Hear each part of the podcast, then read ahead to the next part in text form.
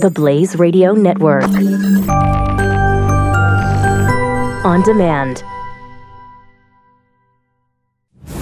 Prepare yourself to ingest current events, pop culture, and politics with a side of Latin flair. Vices. I don't have to show you any stinking vices. This is the Chris Salcedo Show on the Blaze Radio Network. A somewhat breaking news uh, the last half hour. Scaramucci at the White House out. Uh, we'll probably hear a good deal of that in the flip around coming up with the Chris Salcedo Show. Glad you have tuned in, everybody. I, well, suffice it to say, that's pretty dang quick. It, my understanding from a first glance at this is that uh, General Kelly, taking over as Chief of Staff, made this call. And that is the reason why we are seeing it happen right now. Um, several sources are on this, and we will do our best to cover it for you here on the Chris Salcedo Show. Meantime, telephone numbers eight eight eight, nine zero zero, three three nine three, eight eight eight, nine zero zero, three three nine three. If you want to get in touch with the program uh, on social media, please jump on Twitter at Chris Salcedo T X, at C H R I S S A L C E D O T X, as in Texas. Also catch the show live, blaze.com slash radio. Blaze Radio smartphone app, iHeartRadio app. On Facebook, The Chris Salcedo Show. There's a handy-dandy email link for you there as well. On-demand listening, SoundCloud, iTunes, and Stitcher. And go to the blaze dot com and the channels section. Apparently, our discussion about John McCain and his betrayal of not only Republicans, not only of uh, those being harmed by Obamacare, which is nearly everybody, at least a good eighty-five percent of the country, just a betrayal of the value system allegedly the Republicans are said to value, was John McCain. And a lot of you reacted to that on the the blaze dot com channels section. Okay, so Scaramucci is out, from what we're being told, and this was a decision by the incoming General Kelly as the, and I guess the president's going to make some remarks about this. But what is the first, when you when you heard me say it, what was the first reaction? Chaos. Absolute bedlam inside of the White House. And I think this was by design, ladies and gentlemen, as turns out that Trump trusted, because he's a political newcomer, trusted a lot of folks he probably shouldn't have trusted. So as a result, uh, trying to find out where the leaks had come, all-consuming effort at the White House to purge these folks. I think they may have, they may have found them, but Scaramucci, and I'm hearing... I'm hearing some other scuttlebutt from, from White House insiders I'm not going to share about Mister Scaramucci because I can't confirm it. Um, but Scaramucci has some baggage, too, that may have compromised the White House, and I think that it's well known, uh, I mean, the the tweets aside, the uh, ranting to the New Yorker aside, that Mister Scaramucci was... even though a house cleaner, even though many folks like me liked him, I think that uh, General Kelly said, okay, it's time for the drama to stop. It's time for a real agenda and the agenda of the American people to take center stage instead of all of this turmoil. And that's why the decision was made. Let's go to uh, Fox's coverage of Scaramucci and the speech the president's about ready to give. More money in a tax break to the middle class and to investment, uh, people who make their living off of investment income. They want to they want to slash that to below twenty percent as well. And you wouldn't get argument from many people in the middle class, nor on the Democratic side, to increase taxes on the wealthiest individuals. And again, this is people making five million dollars and above. So that may be a ploy to, to get some sort of bipartisan support here on the idea of tax reform. Uh, though I will say that Steve Bannon is probably an, an army of one when it comes to a, a tax increase, to, even on the wealthiest American chef. John, stay with us. Let's turn to the Washington Post reporter, Amber Phillips, who's live with us this afternoon as well. It, did it? Yes, let's go to the Washington Post because, you know, they're fair and objective. Let's not. Uh, Doc Thompson joining me right now, happens to be uh, milling around smartly around the Blaze studios here. Hey, Doc. Hey there. Uh, You decided to get a little extra work done today? Yeah, this is just crazy right now with Scaramucci. I mean, this is this is so sudden that Mike Flynn was like, damn, that was quick. Yeah, I know. I mean, seriously, this is, I mean, it's a good thing if, if General Kelly is stepping up and saying we got to do some things. I guess that could be a good thing, but this does not look good. This, I'm not even pointing pointing fingers, who's at fault. It just is, it's turmoil right now. And what's iron, ironic about this is here comes Scaramucci. He cleans house. He gets rid of Spicer. He gets rid of the R N C guys. He gets rid of Priebus. Priebus is the alleged leaker, or some of his higher-up subordinates are the alleged leakers. They are forced out. He brings in General Kelly, and General Kelly says, okay, Scaramucci's out. Right. So, I... I So so then you have to say, what is um, what's coming next? We still don't know what's going on with Jeff Sessions, and Rex Tillerson, to a lesser degree, has been, his name's been thrown about as somebody who's not the happiest and could leave. Um, are, are, does that slow down Jeff Sessions leaving, either because he wants to or he gets fired, or does it acerbate it? Does, does it not affect it at all? Well, you know, I'm, I, I've heard just the opposite about Tillerson, who I've never really been a big fan of. Actually, I shouldn't say a big fan. That I was never. Uh, I always thought John Bolton belonged in that role, uh, but now there is they're they're bandying about the, the name Nikki Haley from the uh, the U N ambassador, right. Former governor of South Carolina, put her in there because she seems to be more of a of a pit bull that that State Department needs, not um, uh, political doublespeak that Mister Tillerson seems to excel in. Well, and it's the good news is they do have a deep bench when it comes to that, because there are some people that, like you said, Nikki Haley, that could slide in quickly, but that does set back any agenda or anything the White House is trying to do for quite a while. Well, I don't see, and again, I don't know, because it seems okay. that the White House has been at odds with Rex Tillerson, mm-hmm. that Rex Tillerson's trying to push an agenda that is at odds with the Trump agenda, mm-hmm. and uh, that's th- that's what I'm hearing is the reason why he may be out, because he wants to run things his way, mm-hmm. and wants to actually, you know, and I'm sure it goes through his mind, I, you know, this guy's a political novice, and I want to help him out, and uh, uh, and and uh, temper him, but that's not the way Donald Trump operates, and he he needs people that are that that have, I don't know, shall we say, sold out to the Trump agenda, meaning I'm I'm gonna check I'm going to check my agenda at the door, but I and I think that's been the Trump problem. Is he's trusted a lot of folks who have wanted to go in there and fix him. Uh, you know what I mean? Mm-hmm. Priebus, mm-hmm. Spicer, uh, Tillerson, I think, may may uh, be somewhat guilty of this. And Trump doesn't want to be handled. He, he says, I set the agenda. You're either with me or get out. And that's that may be the reason why there's such turnaround. And, he, and people go in there, oh, yeah, I'm with you, I'm with you, I'm with you. And they get in, they start making changes and start oper- uh, being independent actors. And maybe that's what we're seeing. Yeah, I don't I don't know where they're going with this right now, but uh, it's not looking great. I know Trump is making his way in and is going to speak any second now and uh, yeah. hopefully address this stuff. But if you're just tuning us, Scaramucci is being asked to, to leave.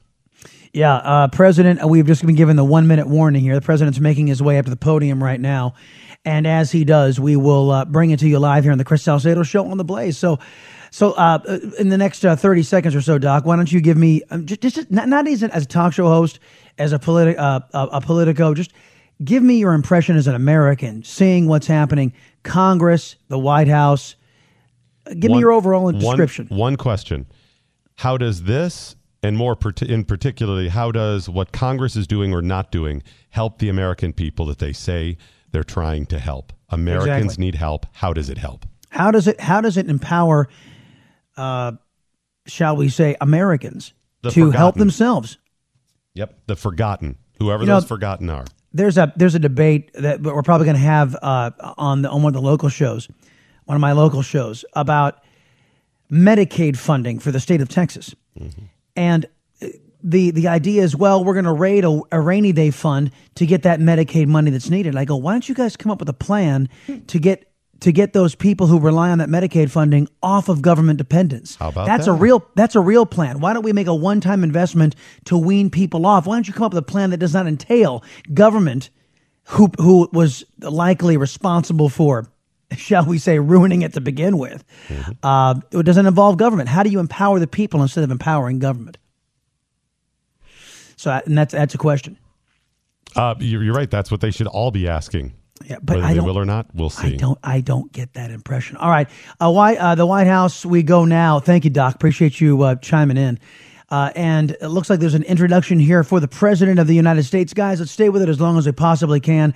It's live here at the Chris Salcedo Show on The Blaze. For the gift of this day, of this time, and for all living lives devoted in service to you and to our country.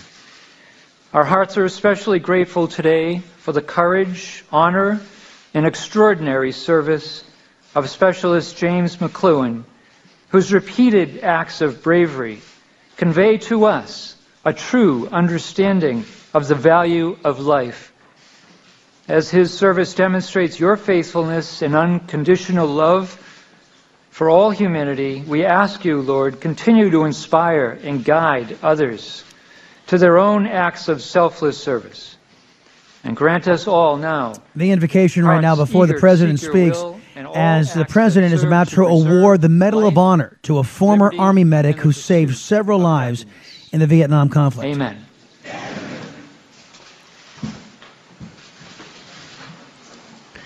Thank you very much. Please be seated.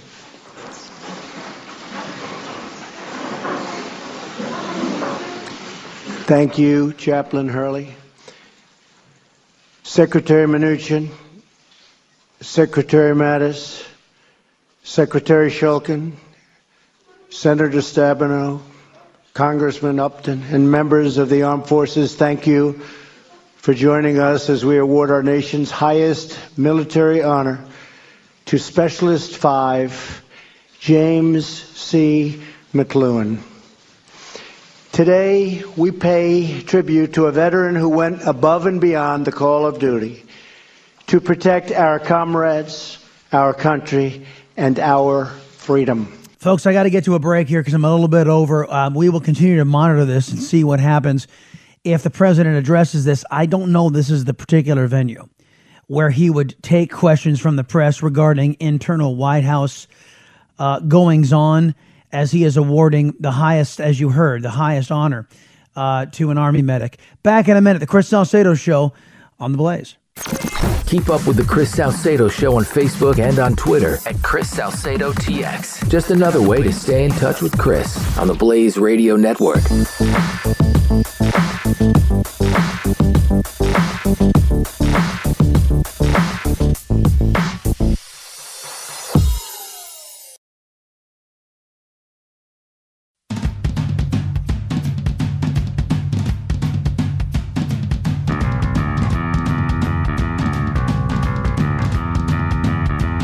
Chris Salcedo is on the Blaze Radio Network. All right, the President is still speaking um, in this uh, McCloughan, this uh, Sergeant McCloughan, who is receiving highest uh, highest military honor uh, from the President, and we will um, will continue to monitor it after he awards uh, gives the award. He's telling the story of his heroic valor, which is actually something that is uh, something that the country, I believe, needs. A true and honest hero. Um, bef- unlike what we saw on display on the floor of the Senate last week from John McCain. And don't worry, folks, I'm, I'm not I'm not going to... We posted an awful lot about this because it prompted a lot of introspection. Not only in And what I'm doing here on the radio every day, but what the Republican Party is doing. So let's uh, let's continue to listen as the President of the United States talks about James McCloughan and uh, his heroics in the Vietnam War. Soldiers and tended to countless others. He was one of thirty-two men who fought until the end. They held their ground against more than two thousand enemy troops. Jim, I know I speak for every person here when I say that we are in awe of your actions and your bravery. But let me tell you one thing and one more story about Jim. On the second day of that bloody fight, Jim found a few soldiers and a fellow soldier who had been shot badly in the stomach. He knew the soldier wouldn't make it if he flung him on the back, so he lifted him up and carried him in his arms. As Jim was carrying the soldier, a thought flashed through his mind. Although Jim had always been very close to his father, he realized that it was not since he had been a young boy that he had told his dad those three very simple but beautiful words, "I love you." In that moment, Jim offered up a prayer. He asked God, "If you get me out of this hell on earth so I can tell my dad I love him, I'll be the best coach and the best father you could ever ask for." As he prayed, a great peace came over him. And if it was God's will for him to live, he'd keep his promise to God as soon as he had the chance. Jim made it out of that hell on earth. He made it. Here he is. And the first thing he did when he arrived back on American soil was to say those beautiful words, "I love you, Dad. I love you." Jim said those words over and over again for the next twenty-two years until the last time he saw his father, the night before his dad passed on. Today, I'd venture to say his dad is the proudest father in heaven. Jim fought with all of the love and courage in his soul. He was prepared to lay down his life so his brothers in arms could live theirs. With us today are ten of the men who fought alongside Jim, and five of those he saved. To Bill, Randy, Mike, Joe, Kent, Robert, John, Charles, Michael, Orestes, thank you for your service and your sacrifice. Stand up wherever you may be. Where are you? Where are you?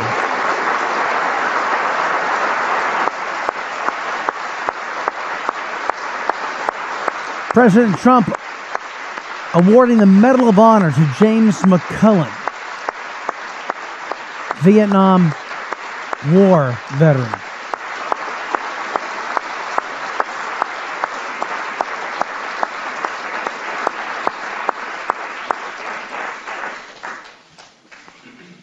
Thank you, fellas. That's great.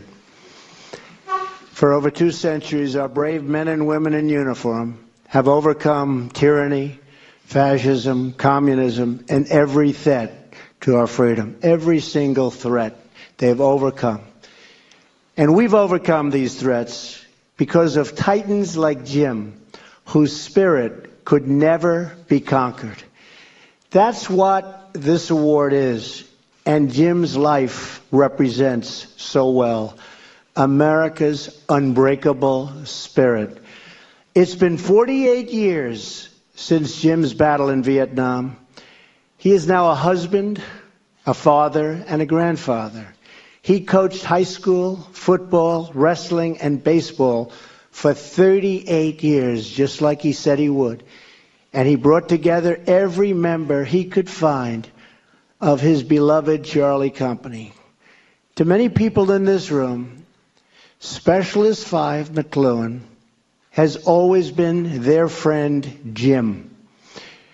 To others, he's been coach.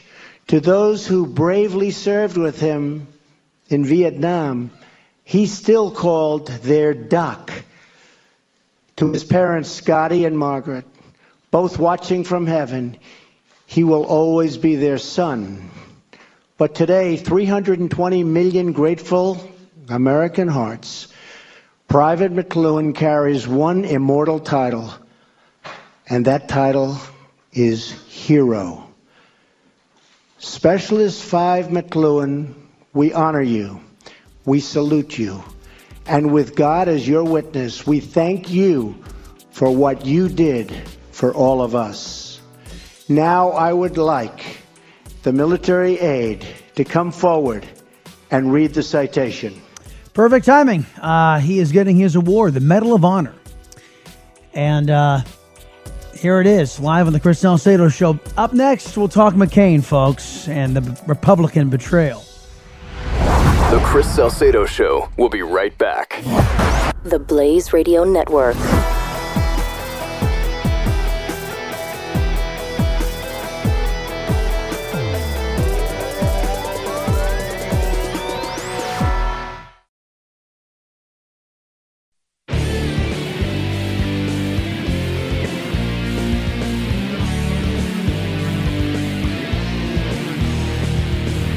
The Chris Salcedo Show.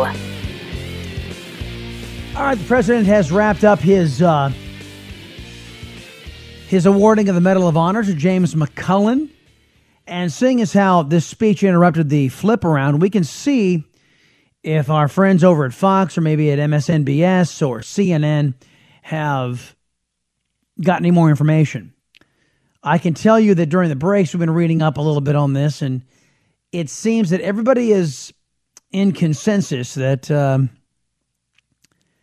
that Scaramucci was dismissed at the behest of General Kelly. And he wanted to make sure things were on track, and Scaramucci might have been might have proven to be a little bit of a distraction. That's that's the sense that we're getting. It seems to be uh, this administration is is trying to find its footing. Now, while While this is going on over inside of the White House, over in Congress, it's a complete cluster, a complete and utter disaster with the Republican Party, I think, without a shot, beyond a shadow of a doubt, proving it cannot govern. Now, why? Uh,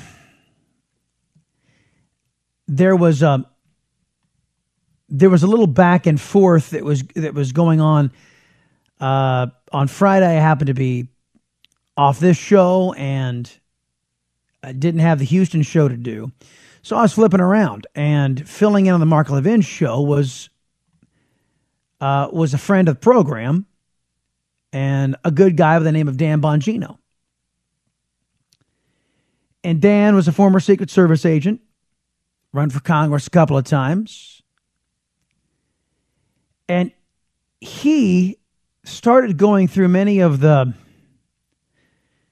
frustrations, laments that, that I had gone through last week in the wake of John McCain's, well, tip, let's, let's call it what it is, typical behavior. Uh, Mister McCain has made a career of being a general pain in the ass to Republicans. Not to Democrats, mind you, but to Republicans. He has the undying respect and admiration and love from uh, from Democrats. It seems to be those are the folks he most associates with, most relates with. And I've said this before of John McCain, that if he if he were...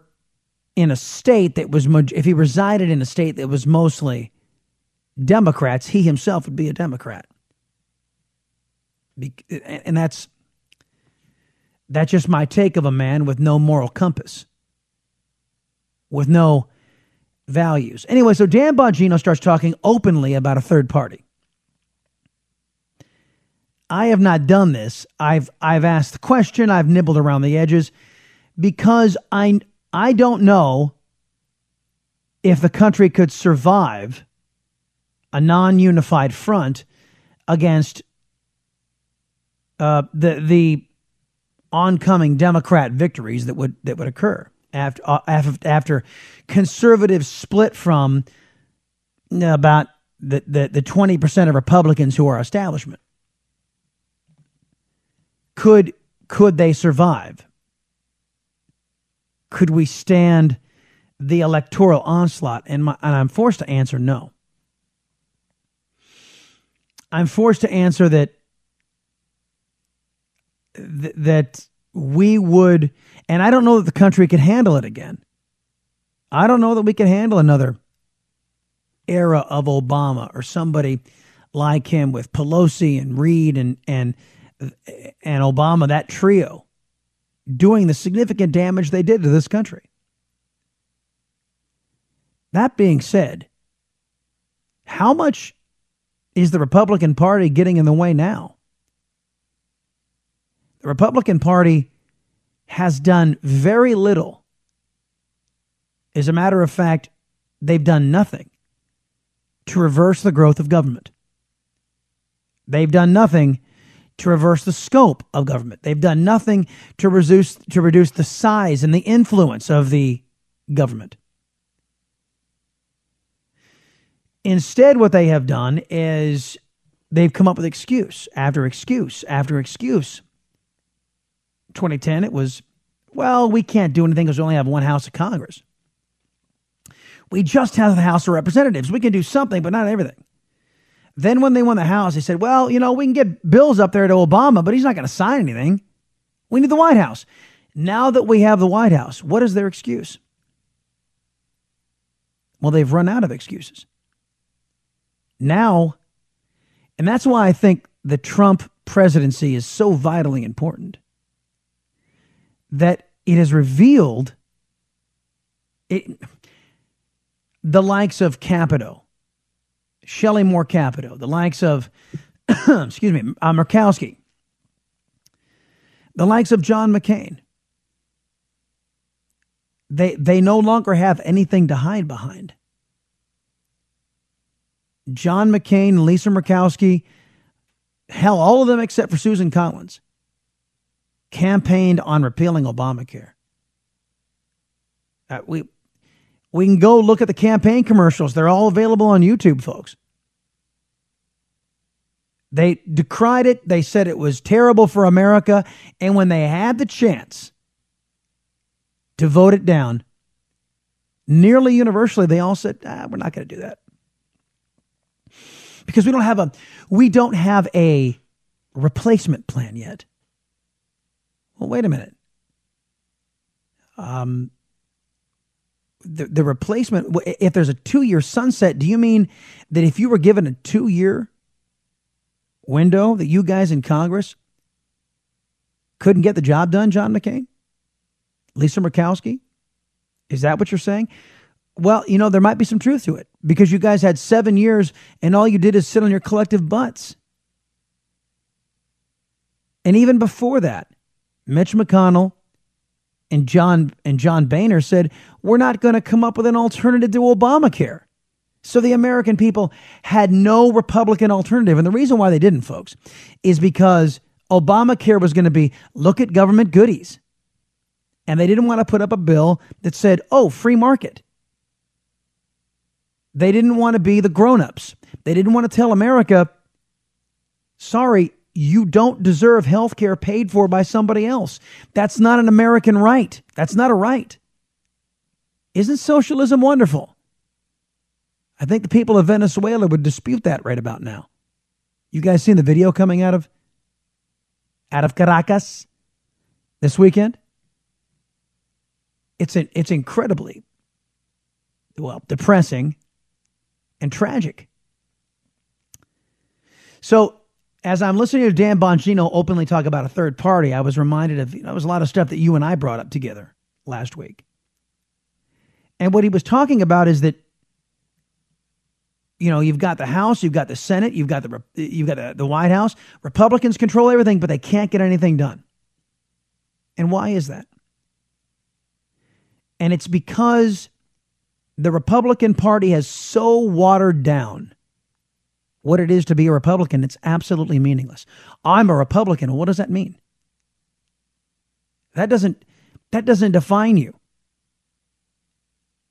It it, it you know, Lisa Murkowski is a is a Republican. So is Ted Cruz, and I can find nothing those two agree on. Same thing with Senator Collins. She's a Republican, an alleged Republican. The hell does he and oh, does she and uh, Mike Lee uh, agree upon? Not much. Not anything I can find. And it's, it's like I was talking with Doc.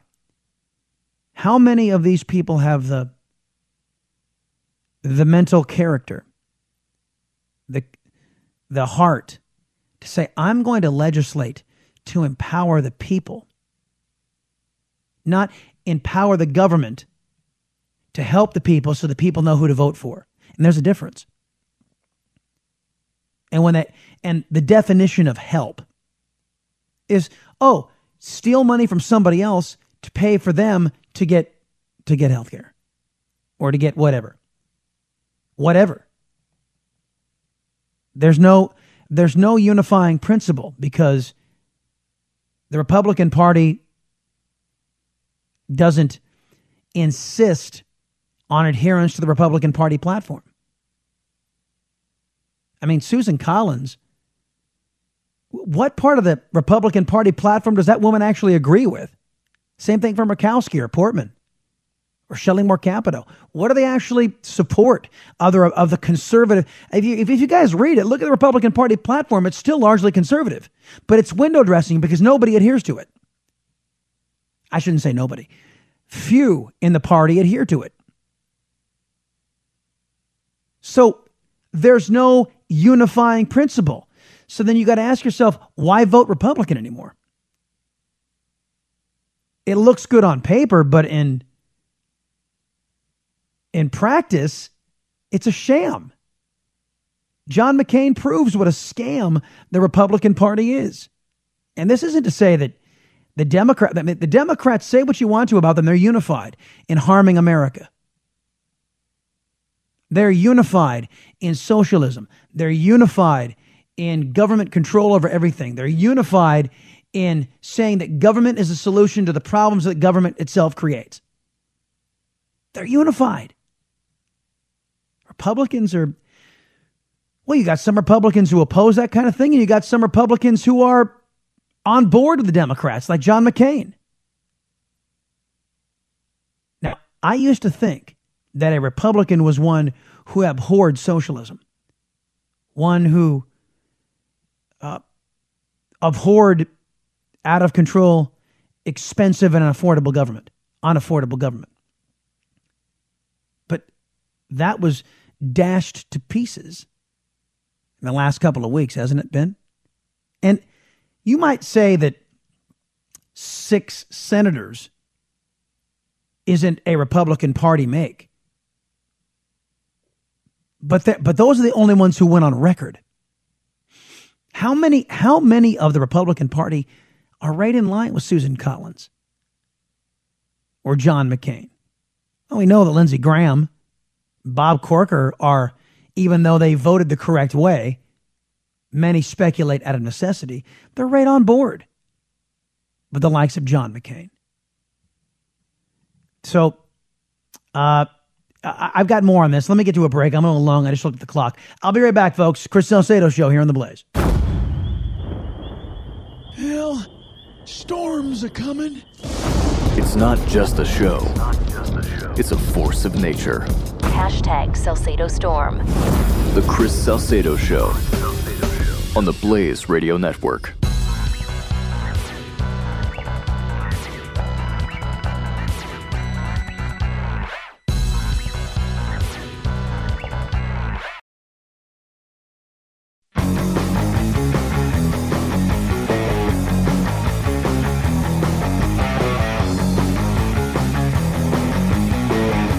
Chris Salcedo Show on the Blaze Radio Network.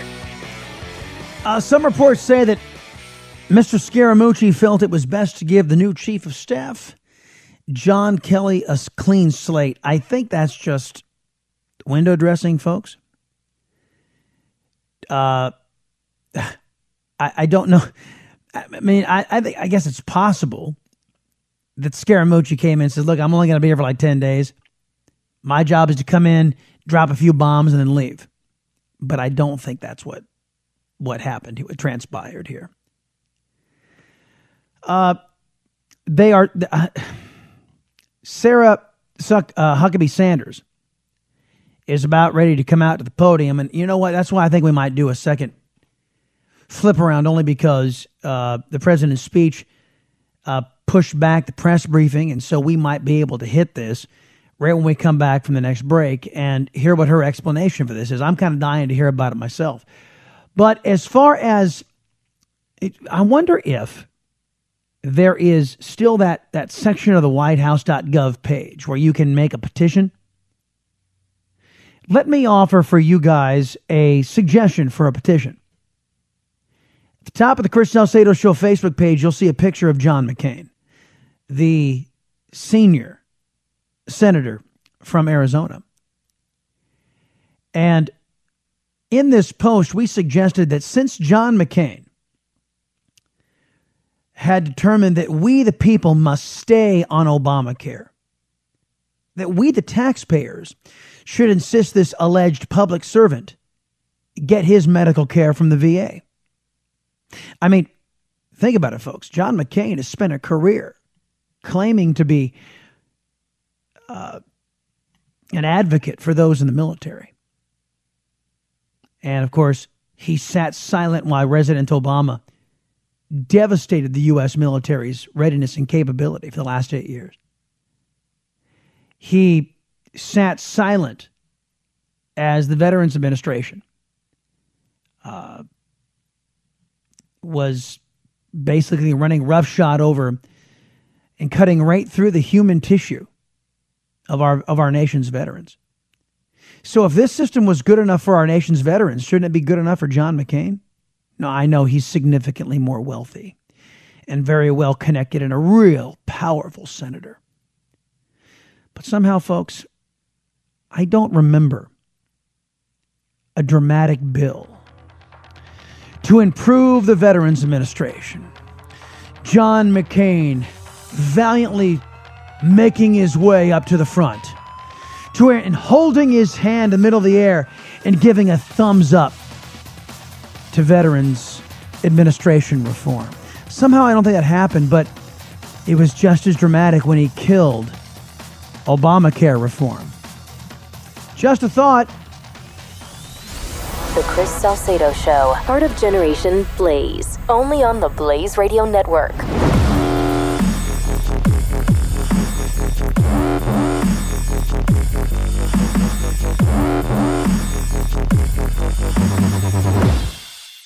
The Blaze Radio Network. On demand. Prepare yourself to ingest current events, pop culture, and politics with a side of Latin flair. Vices? I don't have to show you any stinking vices. This is the Chris Salcedo Show on the Blaze Radio Network.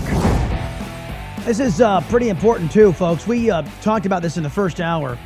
Oh, by the way, our, our buddy Jack Posobiec will be on to talk about what John McCain was rumored to have said after he cast the deciding vote that killed the Obamacare repeal. You've got uh, H R McMaster, the National Security Advisor, and Secretary Steve Mnuchin talking about the U S reaction to the the murder of ten people by the Venezuelan regime. They are now a dictatorship as the government has seized power, oppressing its people. And uh, they're talking about that at the White House. And then Um, Sarah Huckabee Sanders will open the floor to questions. Continually ignored by Nicolas Maduro, who dreams of becoming a dictator. Yesterday's illegitimate elections confirm that Maduro is a dictator who disregards the will of the Venezuelan people. The National Constituent Assembly aspires illegitimately to usurp the constitutional role of democratically elected National Assembly, rewrite the Constitution, and impose an authoritarian regime on the people. As such, it represents a rupture in Venezuela's constitutional and democratic order. It's bad down there, folks. This is uh, this is what all the left-wing buttercups on college campuses. This is what their backward instructors, their agendized instructors won't show them. The dirty underbelly of socialism, where it all leads. I think it's important to point out that Venezuela at one time was the shining jewel down there, one of the wealthiest countries in the region. And it was all frittered away by socialists, hungry for power. There is a step the United States can take. We can stop buying their oil. and I'm hoping we do. We need to stop financing. And, and by the way, they have a particular brand of oil down that way. It's it's heavy crude, and not every country can refine it. We can. So their market for that is incredibly limited. And that is the reason why that we have been such a uh, a stable market for them to get money. I, that ought, that ought to immediately stop. There there should be no American purchase of a dictator's product. And that regime can't kill its own people if it can't function. It cannot kill its own people if it cannot exist. So now, uh, questions being thrown at Secretary Mnuchin and H R McMaster. The president has prioritized really his, his concern for the Venezuelan people. And so he's only considering those options which would benefit directly the Venezuelan people. Mister Secretary. Thank you very much. Thank you, um, sir. Um, how many times has OPEC sanctioned the head of state before? And uh, does Maduro have any assets in the U S? Uh, I can't comment on his assets. And uh, this will be the fourth head of state. Secretary, in the back. Secretary, you didn't call them. Yes. Thank you very much. I have two questions. One on the sanctions and another one about the election yesterday. And about the election, uh, I want to know if you see the election as an attempt by Nicolas Maduro to uh, consolidate power and dismiss election next year. And also, uh, some say, especially the opposition, and also uh, the Washington Post editorial board say that uh, the Venezuela regime is on the um, direction of, uh, of a coup. It's moving in the direction of a coup. Does the American government fear there is a coup underway in Venezuela? And then the question on sanctions I asked after. Well, what, what we're seeing in Venezuela is, is not a coup. What we're seeing is the, the brutal oppression of the Venezuelan people. And so it's clear if you contrast the turnout from the opposition re- referendum to the very low numbers of the turnout during this uh, during this, this this farce associated with the Constituent Assembly, I think you see what the true desires of the Venezuelan people are. Okay, can I, can I, can I go yeah, yeah uh, they're gonna. Uh, this, of course, is is incredibly important, folks. But uh, we're kind of waiting for the White House to address what's going on with Scaramucci, and uh, we will get to that as soon as Sarah Huckabee Sanders Sanders. steps back up to the podium. But on, I think this is this is a perfect a time to bring up the the real world ramifications of socialism. I mean, it sound. I mean, if you guys look on the Chris Salcedo Show Facebook page right now, there is some buttercup on there, and she is going to town about how wonderful socialism is. Let me see if I can find this. This is uh, on the Post about John McCain and about his vote. And you got to scroll down a ways to find it. But, uh, yeah, where is it? When, oh, yes, when you reach the video of the Maverick, and I think, you know what, I might as well, I might as well play the dang thing so, so you guys can hear this. This was the drama- this so-called dramatic moment. Now, before we went to break, I told you, there was no moment like this for military funding. There was no moment like this for uh, mandatory, much-needed reform for the for the Veterans Administration. But there, but there, there was a moment orchestrated by John McCain and his Democrat friends to kill Republican efforts to get rid of socialism. Think about that. Uh, here is how it played out in front of the world. Sorry. Yes. Thank you.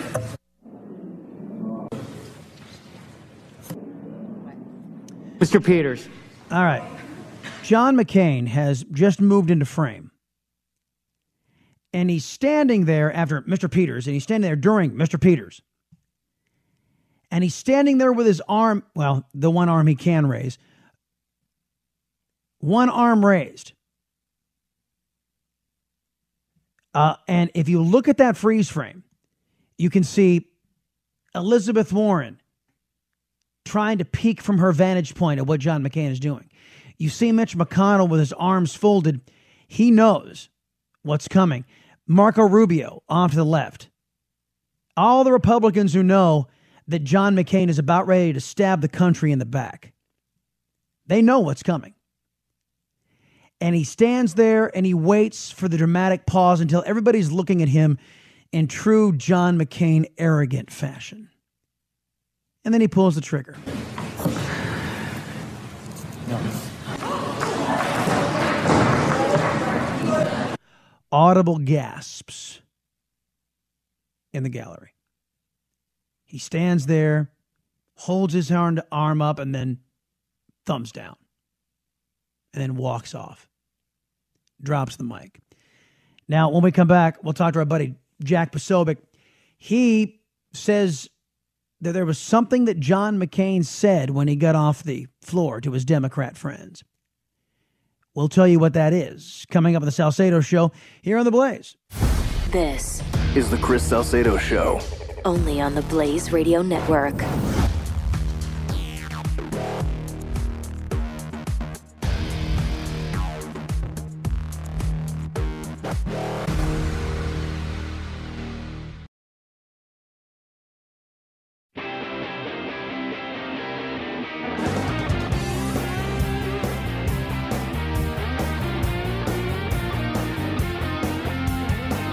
This is the Chris Salcedo Show, only on the Blaze Radio Network. All right, welcome back, everybody. Hour two is underway. I am Chris Salcedo. I am your host, your liberty-loving Latino. Do not confuse me with loudmouth leftist Latinos out there. I actually love the country. Let's get to our guest, Jack Posobiec. He's a filmmaker and author of the book Citizens for Trump. He's a Republican political operative and a veteran of the United States Navy. Also a, a sci-fi fan, just like your Your humble host here. Hey, Jack, welcome back to the Salcedo Show. Hey, Chris, great to be back. I really appreciate being here. But, man, that vote last week, how about it on the Obamacare thing?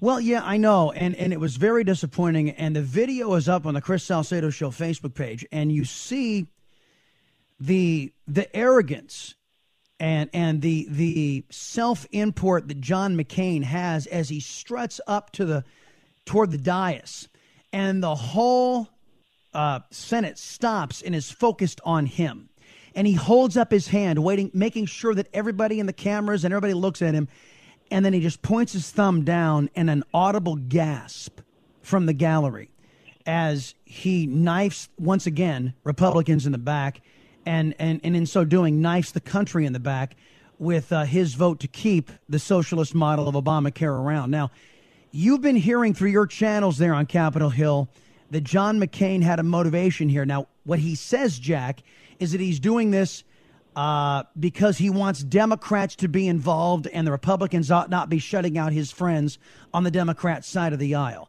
What have you been hearing? I, I've been hearing the exact opposite. I've, I've been hearing two coming down to that he is doing this to stick the finger in the eye of Republicans, but the president himself. Uh, there there was a line, and I, it's a little Machiavellian, but someone actually said he was heard joking later that night, "Let's see Donald make America great again now," uh, laughing with a bunch of Democrats. You saw them hugging and laughing on the Senate, on the Senate floor there after the vote. And then afterwards, he also said that he was doing this because Rand Paul actually blocked up the vote for the N D A A, the National Defense Authorization Act.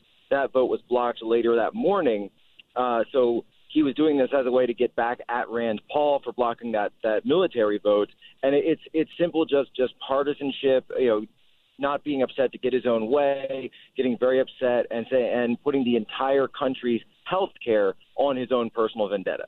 Do you happen now? Look, because we have to we have to put this out there that these are these are allegations, folks. None of this is proven, and nobody has come forward and put their name on this. Although, Jack, your sources are are are they are you willing to name names as to which staffer from which political office heard McCain allegedly make these remarks? Uh, I can say that it was a staffer that is located near uh, uh, John McCain's office in the Senate building. I'll say that much. Okay. All right. Well, I, I guess that's that's about all we're going to get now about about the G O P. Uh, it seems clear to many individuals that this party is incapable of governing. Yeah. I mean, you're looking at the G O P, you're looking at Mitch McConnell, and he's supposed to be the Senate majority leader crafting this legislation and pushing it through. Well, Where's him pushing back on John McCain as a Republican and saying, hey, as a member of the party, we've decided to vote for this bill and you're going to go against it anyway? So where is the leadership? You know, this part of this is the reason that Reince Priebus was let go as chief of staff, because his job as the former chair of the G O P was supposed to bring the party in line with the Trump agenda, to marry everything together and make it work. And that just hasn't happened. And so now we're seeing the president, and rightfully so, I would say, say, you know what? If you guys can't get it done, then I'm going to get it done on my own. Isn't this a mechanism, though, of, of, of a Republican Party that has truly lost its way? I saw Jeff Flake over the weekend on C B S saying that the G O P has lost its way, but he was... He was making allusion to, to President Trump, but it seems that the party itself has allowed so many people into that party under the guise of this, this big tent concept. And nobody agrees on anything uh, because there is no unifying principle in the Republican Party. We I mean, we used to think it was, you know, pro-business, limited government, uh, against socialism, but we, we don't see that anymore. You're right, and, and I think that's a fair statement to say that the, the traditional recu- Republican lexicon is different from sort of the Trump coalition, which is, I guess, a little bit more similar to the Reagan coalition. You say a lot of those Reagan Democrats, those pro-union types coming in, and so now they're having to find a way to, how do you work with that? How do you find legislation that fits that that that political space when you have some people that are very ideologically opposed to certain things that people in the Trump coalition may be, go, may be for? Right. Well, yeah. Not, and not only those who happen to be staunch conservatives and leery of of public employee unions, but also on the flip side of the equation, you got the McCain, the McCains, the the uh, Portmans, the Murkowskis, uh, those individuals who, if the, if they had their druthers, if they didn't have a state that was a majority Republicans, they would be Democrats. Oh, absolutely. I mean, at this point, um I mean, I don't even think John McCain remembers that he's a Democrat anymore, uh, or excuse me, a Republican anymore. See, I can't even keep it straight. Uh, he doesn't vote with his own party. I think someone said the line uh, recently, I, I wish I could take credit for it, but they said, I'm starting to think that John McCain voted for Obama in two thousand eight. Well, he didn't exactly, he didn't run a very robust campaign. He was, his uh, timid campaign unleashed Barack Obama on this country. Uh, Jack Posobiec, everybody, filmmaker, author of Citizens for Trump. He's a Republican, he's a Navy veteran, and a sci-fi fan to boot. Sir, always appreciate the time here on the Chris Salcedo Show. Thanks so much for having me on, Chris. eight eight eight, nine three three, nine three, eight eight eight, nine zero zero, three three nine three. Uh, we have some of the, uh, this this was on tape here moments ago from the White House, and this this was Sarah Huckabee Sanders stepping up at the podium, and this is what went on. Creating jobs, and that's what we're going to do, and that's what we're going to be focused on. Sarah, Sarah. John? Sarah, was it, was it a chain of command issue because Scaramucci uh, said that he had a direct line of communication to the president? Uh, there's been some speculation that uh, General Kelly may try to tighten up the number of inputs that the president has. So was it something about the chain of command, or did it have anything to do with that interview that Scaramucci did last night? Uh, look, the president certainly felt uh, that Anthony's comments were inappropriate for a person in that position, um, and he didn't want to burden General Kelly uh, also with that line of succession. As I think we've made clear uh, a few times over the course of the last couple of days to several of you individually, but uh, General Kelly has the full authority um, to operate within the White House, when, when and all say, staff will report to him. When you say you didn't want to burden him with that line of succession, you mean the chain of command? Yeah, correct. And, and, and, and, and, and if we could just clarify one point about this chain of command. Uh, apparently, Jared Kushner and Ivanka Trump have said they look forward to following General Kelly's lead. When it comes to the people who have access to the president, will, will that conduit be narrowed down now? Will everything flow through Kelly, or will some things still flow around the chief of staff's office? As I just said, uh, the president's given full authority to General Kelly, and he'll make those determinations. Okay. So there you have it. Now, look, none of this, and there's a reason why I waited for this. And I can guarantee you the questioning went on and on, went on and on. There's a couple of questions in there about Russia, about the sanctions package that the president's going to be signing. By the way, Russia expelling seven hundred fifty-five American diplomats in retaliation for this sanctions package. He's expected to sign it. It's a little timid for my, for my taste. I, I think it'll take too long to punish Russia for invading an ally militarily. And by the way, it will not result in Russia being forced to give back the land they seized to our allies, the Ukrainians. But uh, it's as far as sanctions go, they seem to be rather robust. And while all that is going on, you've got North Korea, that the president has come out and said, I'm done. The House has said, I'm sorry, the uh, House and the Senate both teamed up to include North Korea in these sanctions and Iran in these sanctions. So it's a rather broad-based sanctions package. But Donald Trump saying, quote, we will no longer allow this to continue. And the the communists over in China calling our president a child. Well, okay, if that's if that's their answer, respectfully, Mister President, I would say it's time to start looking at the Woody Islands. If that's their answer, Mister President, I think it's about time we start complying with the South Koreans' request. They're already expressing interest in nukes. They want to develop them. Well, we can save them time. We will station nuclear, short-range nuclear missiles uh, in North Korea, Uh, manned by American soldiers. Don't want anybody getting too itchy a trigger finger. You know what I mean? And then we will also work with our military bases over in China, and we'll deploy nukes there. Hey, if the Chinese want to sit back on their collective rear ends, their communist rear ends, and do nothing about the pot-bellied dictator there in North Korea, that's their choice. But if they don't act, we're going to. And it's something they need to be made to understand. And I think if the president decides to go through with deploying missiles, and nobody's saying he will yet, but if he decides to go through deploying nukes, I think that's a game changer. Talk Nancy Pelosi next. eight eight eight, nine hundred, thirty-three ninety-three. The Chris Salcedo Show. On the Blaze Radio Network.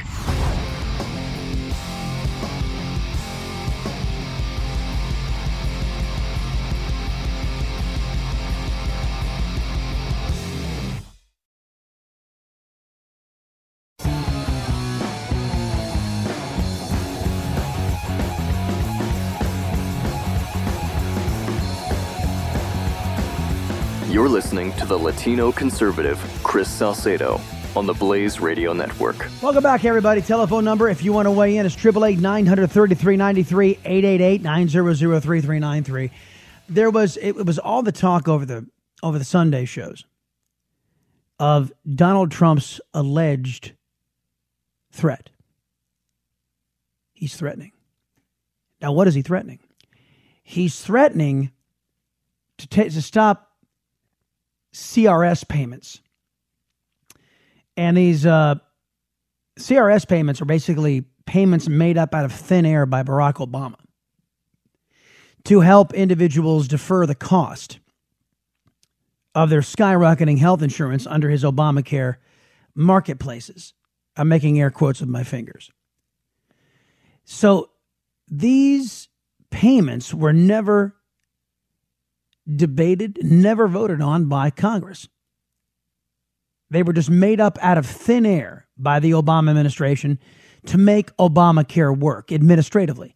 So Trump, since it wasn't passed through legislation, it was passed through executive order, Trump can call it off. And as a matter of for, uh, fact, a court has sided with Republicans and Donald Trump, saying there is nothing under the law. These payments are illegal. There is nothing under the law that says you should be doing this. So Trump is well within his rights to take it away because the payments themselves are illegal. But the press, the biased press, reports it as, oh, he's threatening. He's threatening. You know who else he's threatening? He's threatening Congress. Now, the Chris Salcedo Show has made a pretty big deal over the fact that these individuals of both political parties and their staff on Capitol Hill got rather generous, uh, shall we say, compensation to help defray the costs that they all knew would be coming from Obamacare legislation. twelve grand a year to offset their insurance costs. Paid for by, see, the insult is it's paid for by you. I referenced this, I think, all the way back in twenty thirteen when I did that uh, video on Pat and Stu called Obamacare, the crab sandwich. You guys can look that up. We talked, we were talking about it way back then. So now here's uh, Counselor to the President Kellyanne Conway on Fox News Sunday uh, being asked, will the president do these things? Is the president going to cut off the C S R payments, the out-of-pocket payments? He can do it starting next month. C S R. I think I said C R S. C S R payments. This week. Yes, he can. He he he can. He's going to make that decision this week, and that's a decision that he, that only he can make. But let's go back to what we're really talking about here. When he, when he said yesterday in the same tweet, I believe, about the bailouts for insurance companies, bailouts for members of Congress, he's talking about the C S R payments. He's also talking about this really sweet deal that the members of Congress and their staffers have, where they are not beholden to the same health care that so many Americans say is unaffordable and unsustainable and untenable. And this is exactly what so many Americans hate about Washington, D C. They feel like they have their nose pressed up against the glass, peering into the special interests, the swamp, the the, the lobbyists, the, the folks on Capitol Hill. They want people to live under the same rules they do. Affordable health care for thee, and, or for me and not for thee. That's the Capitol Hill mantra. Now, granted, there are a lot of people out there in America that get subsidies too, but nowhere near paying for, what was it, seventy-three, seventy-four percent of their health care costs are paid for by the taxpayers? How many of you folks get that? Not many of us. Uh, Pelosi was asked about all this. One of the things that you very much want, and you just referred to it, I talked to Kellyanne Conway about it, is what are called cost-sharing reduction payments. These are payments to insurance companies that lower the out-of-pocket costs to things like deductibles uh, and, and co-pays. Socialism. It's what it is. It's socialism. It's when the government collects taxes from the country and then says, oh, you need to have insurance? Okay, let us purchase some of that for you so you can afford it. It's also a massive payoff to the insurance companies. Think about it this way. Before Obamacare, you paid, let's say you paid five hundred bucks. For your insurance. And then after Obamacare, the cost soars to a thousand bucks. But, ah, here comes the government. Government says, well, we don't want you to be in pain. So we're going to give you five hundred bucks to put toward your now one thousand dollars insurance premium. And as far as you're concerned, your cost didn't go up. But they did. Who won in this scenario? That's right. The traitorous insurance companies. Uh, who lost? You did, because the insurance policy was crap. It wasn't tailored to your needs. It was tailored to what Obama said you needed and what Democrats said you needed. Bronze plan, silver plan, gold plan, platinum plan. And the traitorous insurance companies make out like bandits. Oh, and by the way, if you work and you pay taxes, you are paying some of that money anyway to the traitorous insurance companies. So you lose all around. The, the traitorous insurance companies win, and big government wins. For lower income people who are on the exchanges. And Pres- income. Let, let me just say, income. President Trump tweeted this yesterday. If a new health care bill is not approved quickly, bailouts for insurance companies, he's talking about the C S Rs, and bailouts for members of Congress will end very soon. Here's my question, Leader Pelosi, to keep those C S R payments. What are you, as Democrats, willing to give to get a real compromise? No, let's go. Let's back up on this. No, wait. The question was, what are you willing to com- compromise? And she couldn't answer. You know why? Because Nancy Pelosi isn't willing to compromise a damn thing. Because Democrats don't compromise. Democrats have the press on their side. They don't have to compromise. By the way, Wallace takes two bites of this apple. But remember, here's the question. Let me let me re-cue it and let you listen to it again. Pelosi, to keep those C S R payments, What are you, as Democrats, willing to give to get a real compromise? No, let's go. Let's back up on this. The Affordable Care Act is a market-oriented proposal. That's that's an out-and-out lie. That is an out-and-out lie. And by the way, it's not a proposal, madam. It's a law. Remember, you said we had to pass it to see what was in it. You guys need to look this up. As a matter of fact, you can go on the Chris Salcedo Show Facebook page. There is a, believe it or not, a C N B C article that shows how many counties in America where there are no or one insurer, meaning there are no choices in what you have. That's not the free market, Nancy Pelosi. When you have zero choices, that's not the free market. I'd say roughly it's about forty, forty-five percent of the country, probably forty.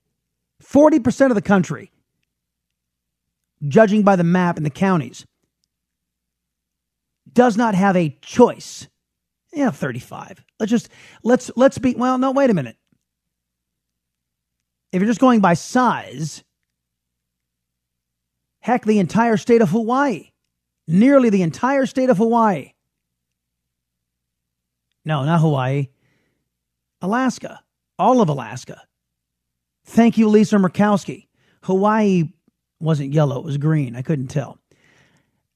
So you've got the entire state of Alaska that has no choice. No choices for consumers. That's not the free market, Nancy Pelosi. I don't know what textbook you studied, lady. That's not free market. It, uh, doing the uh, the cost sharing, re- the reductions are a way to have it be in the free market, in the marketplace, as opposed to having everyone uh, say have many more people on Medicaid or something. So you, uh, there's governors, states have said, "Give me the money, I'll buy insurance for these people." So this is not bailing out insurance companies. This is about having stability in the private sector. You can tell whenever a Democrat says it's not about something, it's about that thing. This isn't about paying off traders' insurance companies. Yes, it is. For the Democrats, it is. Now, Nancy Pelosi is asked again, will you compromise? What will compromise you compromise? Means both sides give. Not- now, now, she, now, he, now Chris, it's, it's instructional that Chris Wallace has to instruct Nancy Pelosi on what compromise is, because apparently it's an alien concept to her. Compromise means both sides give, not one side gives and the other side takes. Mm-hmm. Republicans want to cut back on Obamacare's mandates, on Obamacare's taxes, mm-hmm. on some of Obamacare's regulations. What are you willing to give? What are you willing to agree to as part of that that would allow a true bipartisan compromise? Well, here's the thing. First of all, you will remember that the Affordable Care Act, as as we passed it and as we call it, the Affordable Care Act is something that was very modeled after Romneycare. What is, by the way, where where's the compromise? And citing a terrible law to justify another terrible law is lunacy. Romneycare, folks, you got to look this up because I don't have it at the ready, but you look up Romneycare and what it's done to wait times in Massachusetts. I remember this one distinctly. To see an O B G Y N, the average wait time is sixty-six days. Over two months to see an O B G Y N. And this is what Nancy Pelosi cites as justification for imposing socialism on the country? And that said, you no free riders. Everyone has to have insurance so that if your neighbor is not buying insurance and you are, you're paying more because he or she is not. So this is about enlarging the pool, making it healthier, younger, and having more benefits. See, Nancy Pelosi thinks this, folks. That health care is a right, not a privilege. When it's a right, government has the right to do whatever it wants in her mind to make sure that everybody gets government health care. You see, they can justify all manner of oppressive lawmaking, oppressive rules and regulations. When you when you imagine or fabricate the fact that health care is a right, there's nothing you can't justify doing in the acquisition of your power and control. Back in a minute, the Chris Salcedo Show, here on The Blaze. Conservative Talk Radio with Spice. The Chris Salcedo Show, only on The Blaze Radio Network.